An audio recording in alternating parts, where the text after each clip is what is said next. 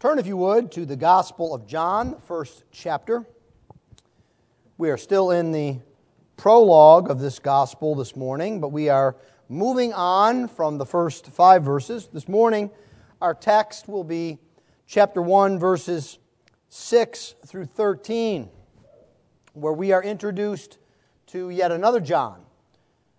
if you would please give attention to the reading of God's holy word. For the word of the Lord is completely inerrant. The word of the Lord is completely sufficient. And the word of the Lord is completely authoritative. John chapter 1, beginning at verse 6. There was a man sent from God whose name was John. He came as a witness to bear witness about the light that all might believe through him. He was not the light, but came to bear witness about the light. The true light, which gives light to everyone, was coming into the world. he was in the world, and the world was made through him, yet the world did not know him. He came to his own, and his own people did not receive him. But to all who did receive him, who believed in his name, he gave the right to become children of God, who were born not of blood, nor of the will of the flesh, nor of the will of man, but God. Thus far, the reading of God's holy word. Let's pray for his blessing upon it. Lord, we ask this morning that you would attend the reading and preaching of your word with power. Lord, we would see Jesus Christ.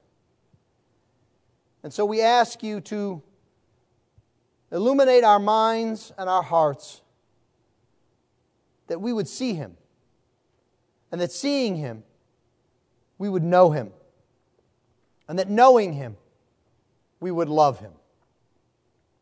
This we ask in Christ's precious name. Amen.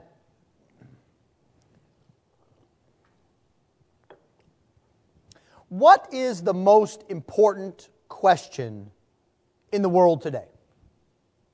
I think for some it might be why is there war? And how can we stop war? We see wars and battles and killings not just in Europe, but in, in Asia, in Africa, all throughout the world. What can we do to stop war? That would make the world such a better place. Or perhaps the question might be what about disease? What can we do about disease? We've learned a lot about how disease can be damaging and disrupting over the last two years.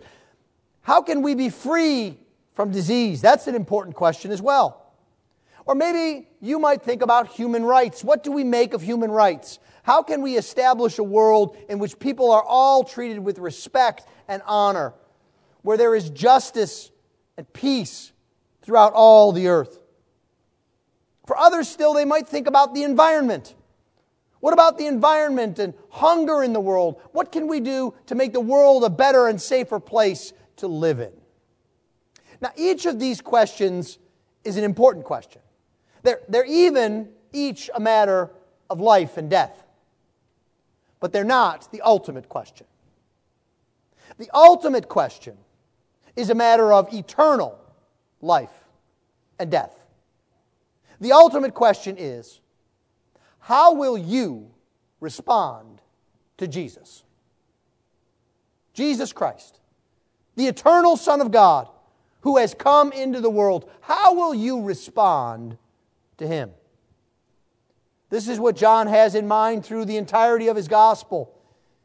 We'll note again John's theme and his purpose verse at the very end in chapter 20, verse 31. These things are written so that you may believe that Jesus is the Christ, the Son of God, and that by believing you may have life in his name. And so John began our prologue here by telling us who Jesus Christ is. He is the Word who brings life and light. Now, John shifts and he tells us about the testimony of Jesus and how that presents us now with a choice either to reject Jesus and to go our own way, or to receive Jesus and to rest upon him for salvation. This is not the only time that John will present you with this crucial question. But you need to see that he does present it at the very outset of his gospel. You need to listen with open ears and with ready hearts because there is no more important issue of life than how you respond to Jesus. John gives us three things to urge you on to answer this ultimate question for yourself. First, he gives us the testimony to the light. Then, second, he gives us those who reject the light. And then, third, he gives us those who receive the light. The testimony to the light, rejecting the light, and receiving the light. Well, let's begin then by looking at verse 6 at the testimony to the light, the true light. There was a man, verse 6 tells us, sent from God, whose name was John. This is another one who is sent from God. We've already been introduced to the eternal Word who came into the world. And we will see that the Word not only came, but that the Word was sent. The Word came on a mission. Jesus did not just come to make an appearance, no. He came on a mission. And now we see another one sent from God. His name was John. Now, don't get confused here. Don't confuse this John with the author of our book, because the author of our book never refers to himself by name or even in the first person. Throughout the book, he will refer to himself as the beloved disciple, or the one whom Jesus loved, or the one who laid on his breast, or something along those lines. It's almost as if I don't know. John wants to put none of the attention on himself and all of it on Jesus. Well, this is another John. we might properly call him John the Witness. But you know, that name never really stuck. So we now call him often John the Baptist, or for us Presbyterians, we'll call him John the Baptizer, because he does not have a denomination of his own. And so, like the Word, John comes with a purpose in mind. He is sent on a mission. And John's purpose was to be a witness. It's clear in his description. Look with me at verse 7. He came as a witness to bear witness about the light, that all might believe through him. His title, his job description is witness. That's what John tells us. He came as a witness. That's the main purpose of John's life. But he follows that up with his actions. It's not just a title. You know, too often in the work world, someone has a title that bears no relationship to what they do. Someone's a manager, and they make no attempt at managing other people. Someone's a construction worker, but they don't seem to ever pick up a hammer. But here, John is a witness, and we are told that he bore witness about the light. That's what he did.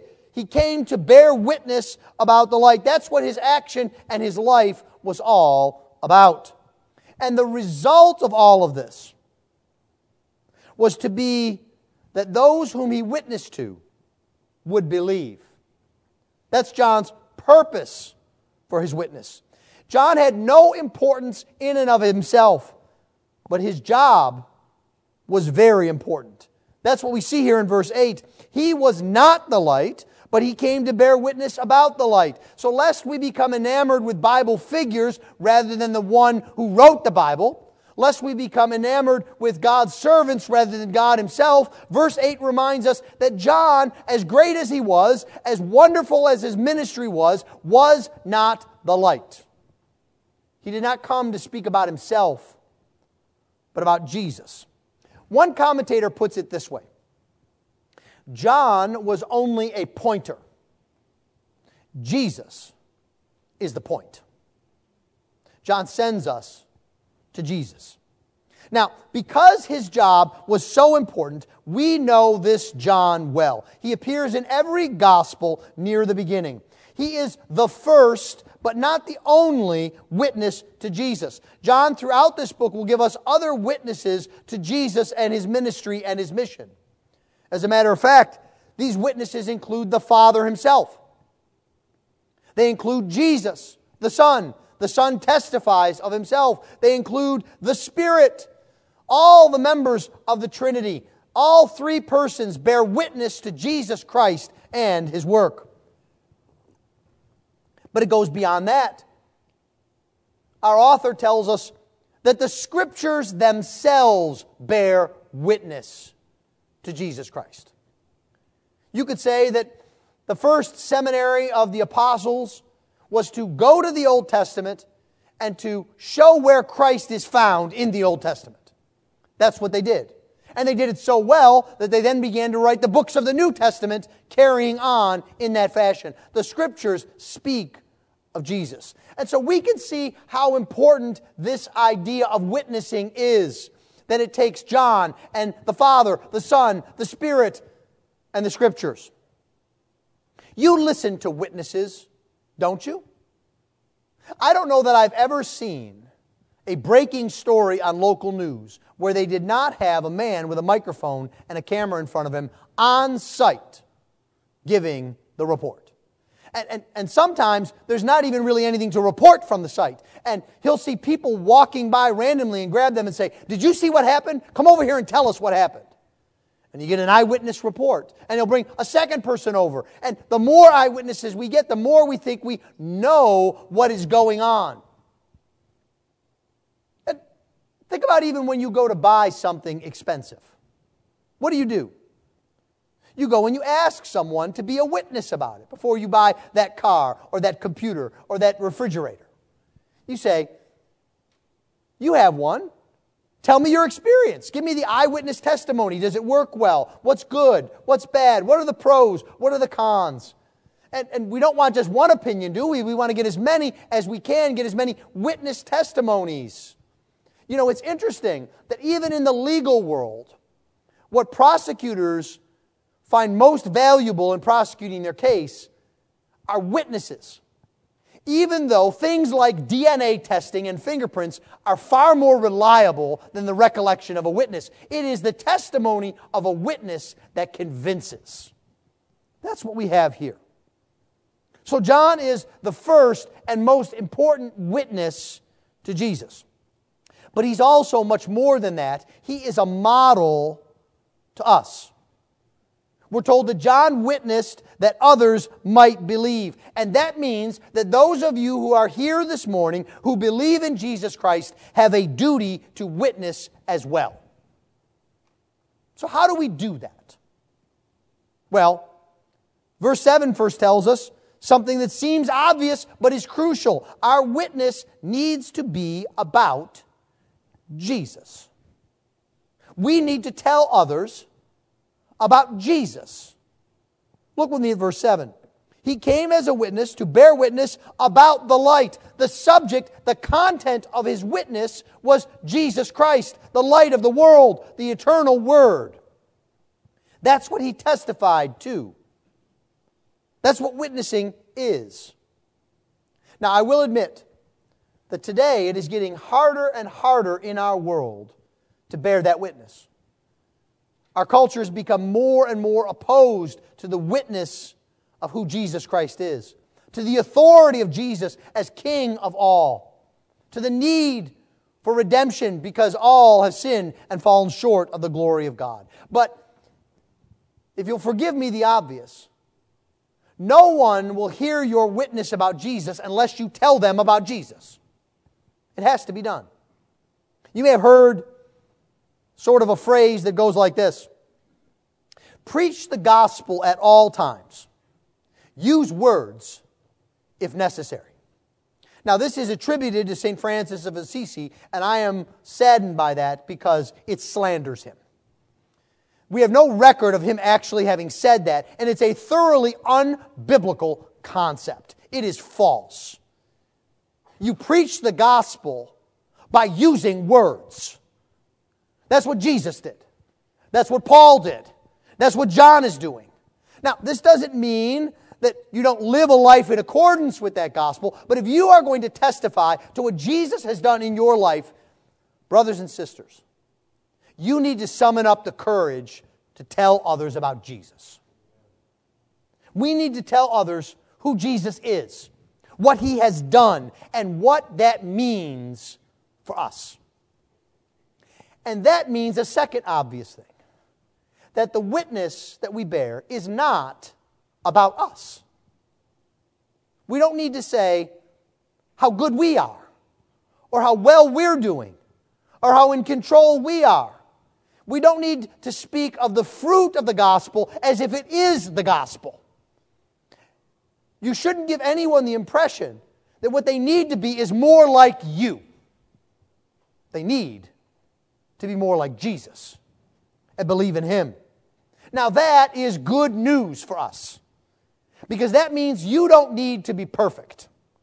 You don't even need to be ready to give the right witness. You don't need to be an example to everyone around you. All you need to be able to do is to speak about your Savior. Your testimony is not about you and what you've achieved, it's about Jesus and what He has done. Now, your actions should not contradict your testimony. But you are not out to convince people how great you are, how wonderful your family is, or how, how wonderful your life is. You are a pointer, not the point. And that brings us to our second point. There are those who reject the light. Not everyone will accept the testimony of the witness. John makes this very clear for us. It's as if he couldn't have chosen to be more clear. Here you have this witness who is sent from God. He's not just any old witness, he is sent from God. His mission is to testify to the eternal word, and he is testifying through the true light we see in verse 9. Now, the word here, true, means genuine. That means that as John witnesses to the true light, he doesn't have to try to trick anyone or to convince anyone. There's no con here. He's got the genuine article, the true light. And the true light gives light to everyone.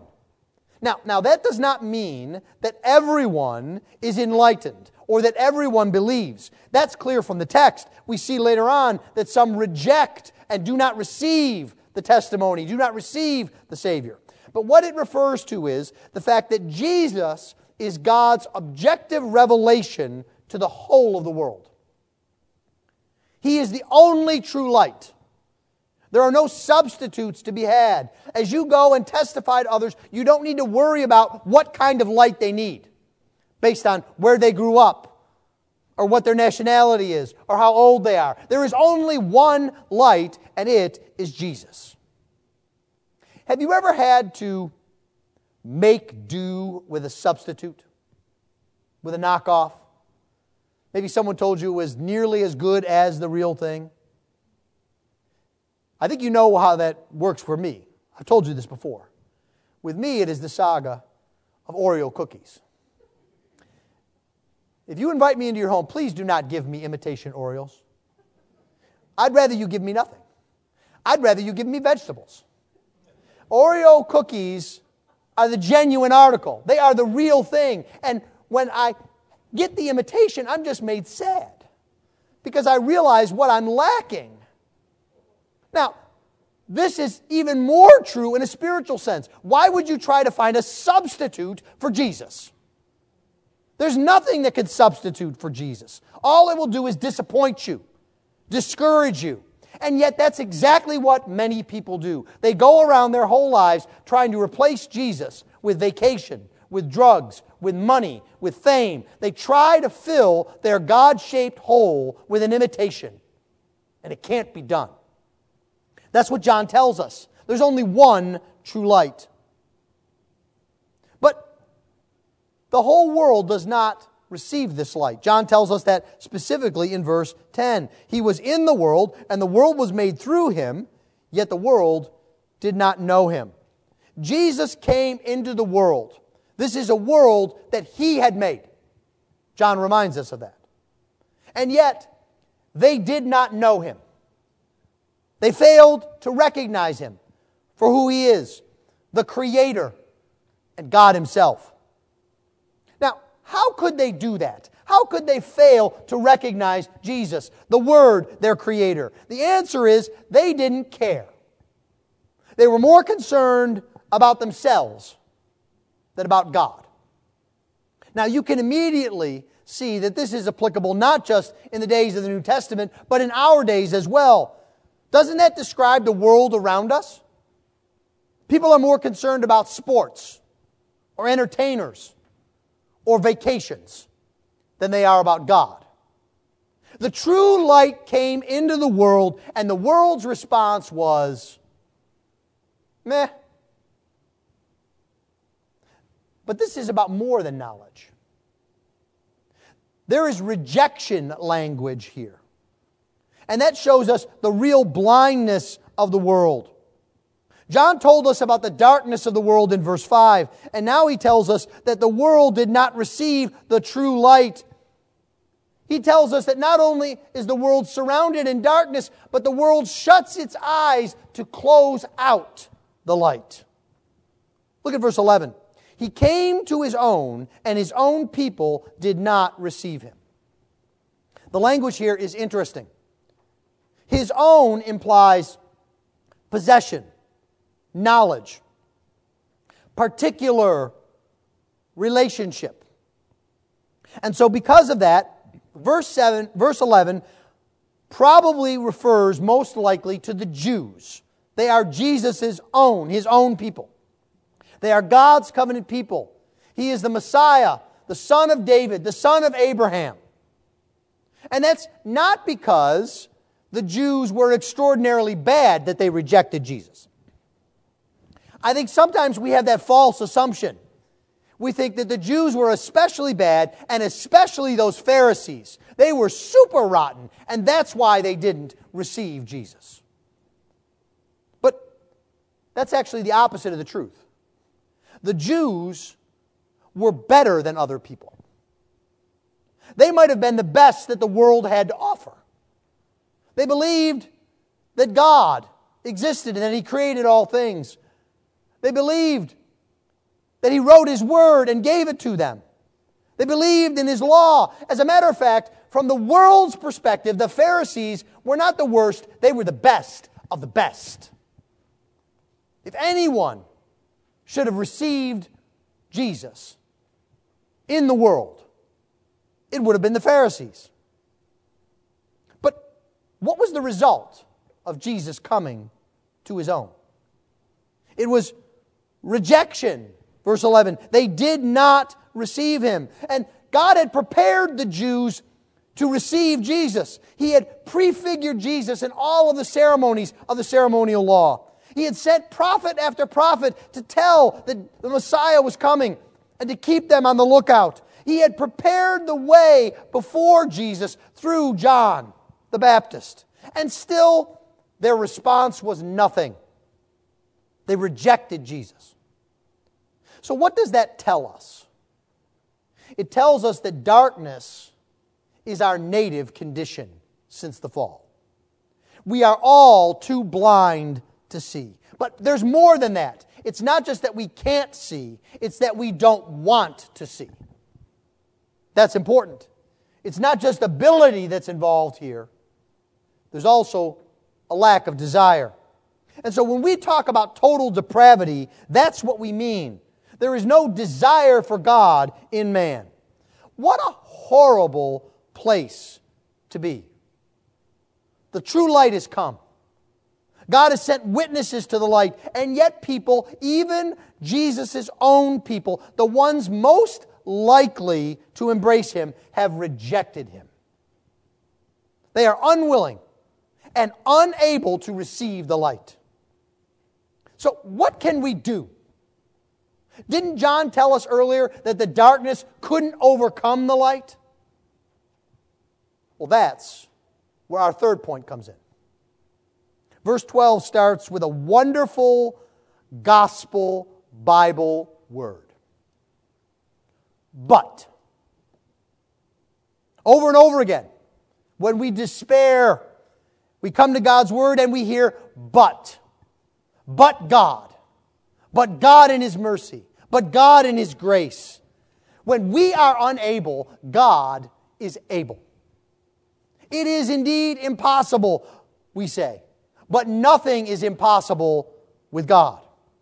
And so John introduces this very matter of factly. But to all who did receive him, who believed in his name, he gave the right to become children of God. There are those who do receive him. It's a fact. That's what John says. And that gets us back to the ultimate question What do you do with Jesus? Some remain ignorant of him. And not just that, others are hostile to him. They want nothing to do with Jesus. They reject him. But others, John tells us, receive him and believe. So, what does it mean to receive Jesus? It means more than to just acknowledge Jesus, that he exists.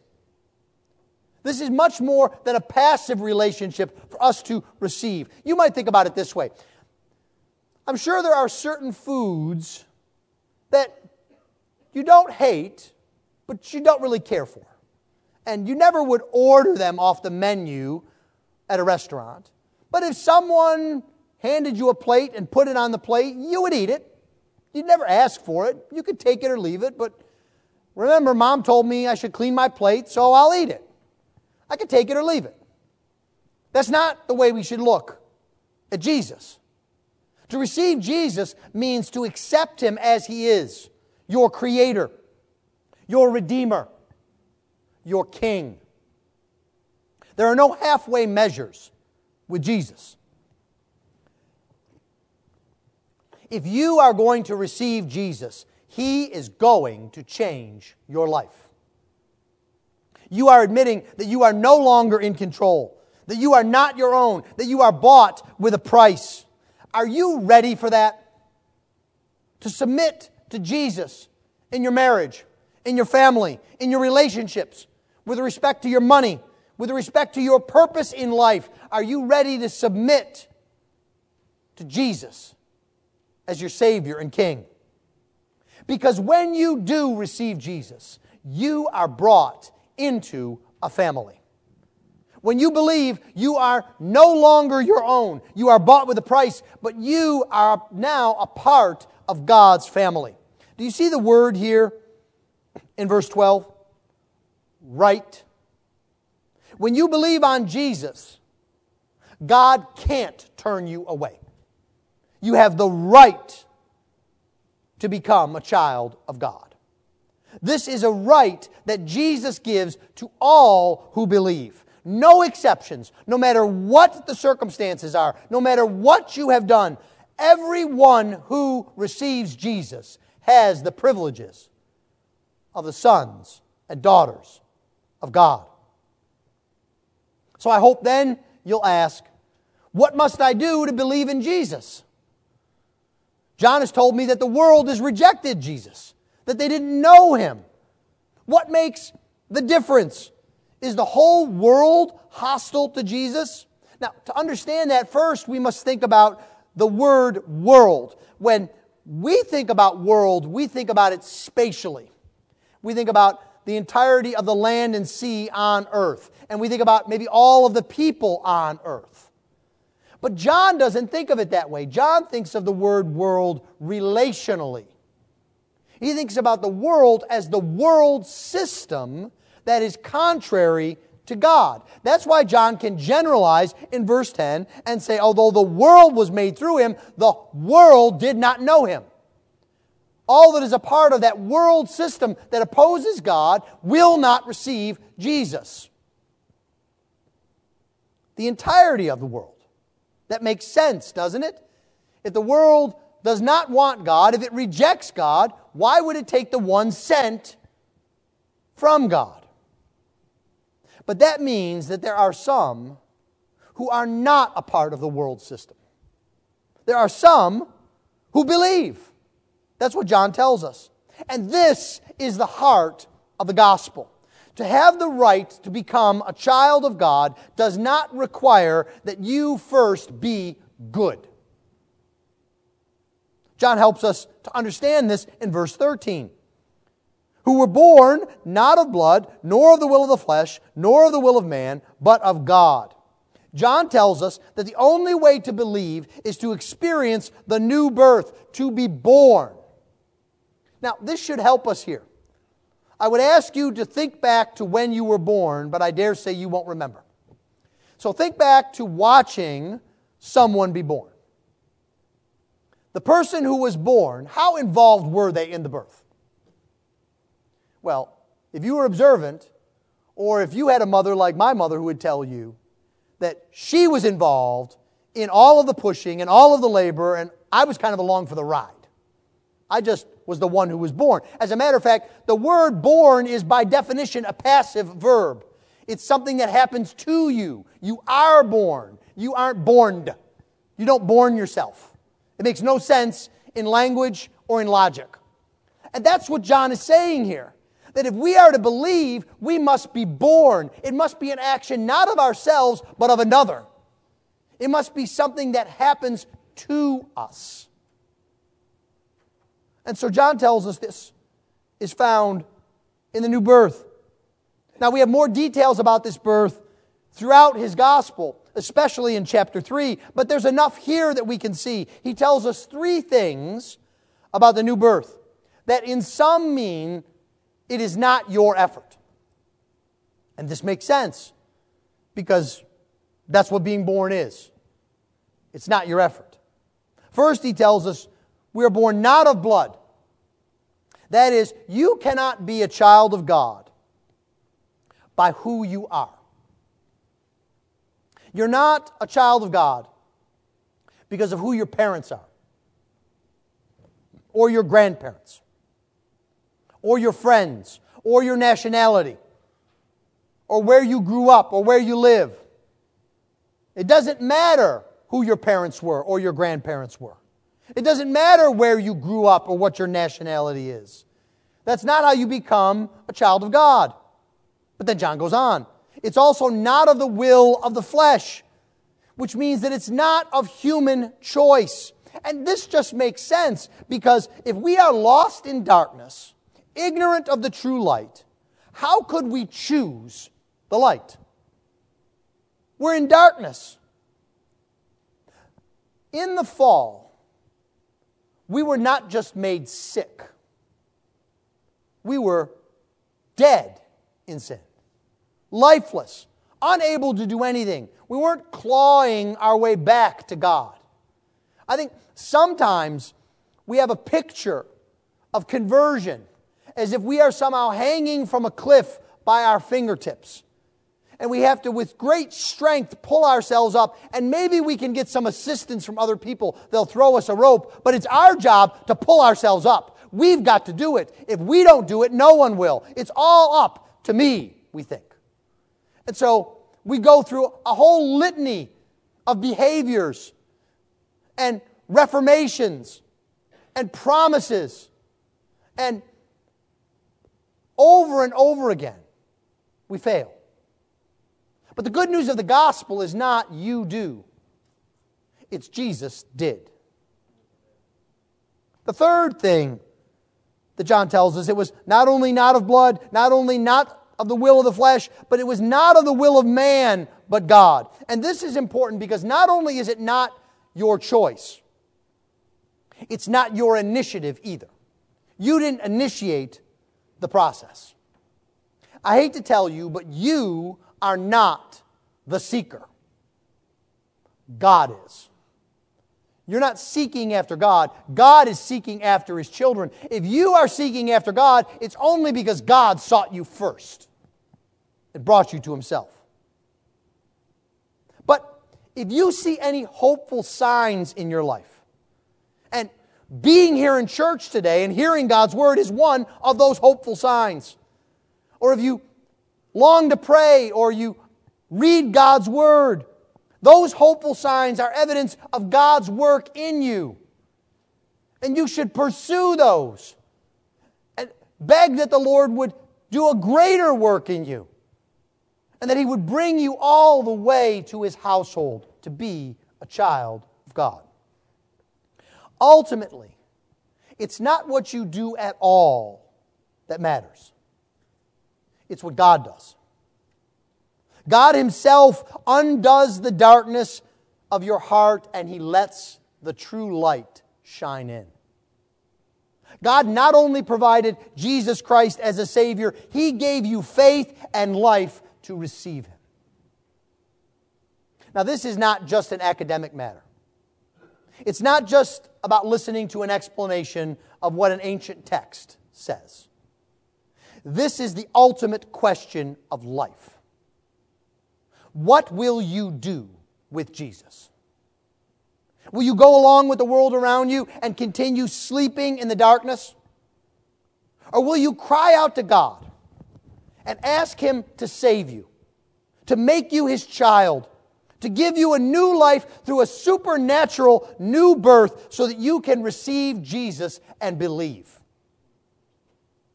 That is the question that John puts before you today. That is the question that I challenge you with today.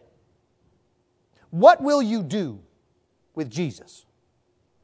I pray that you will rest upon Him alone for salvation and have the right to be called a child of God. Let's pray.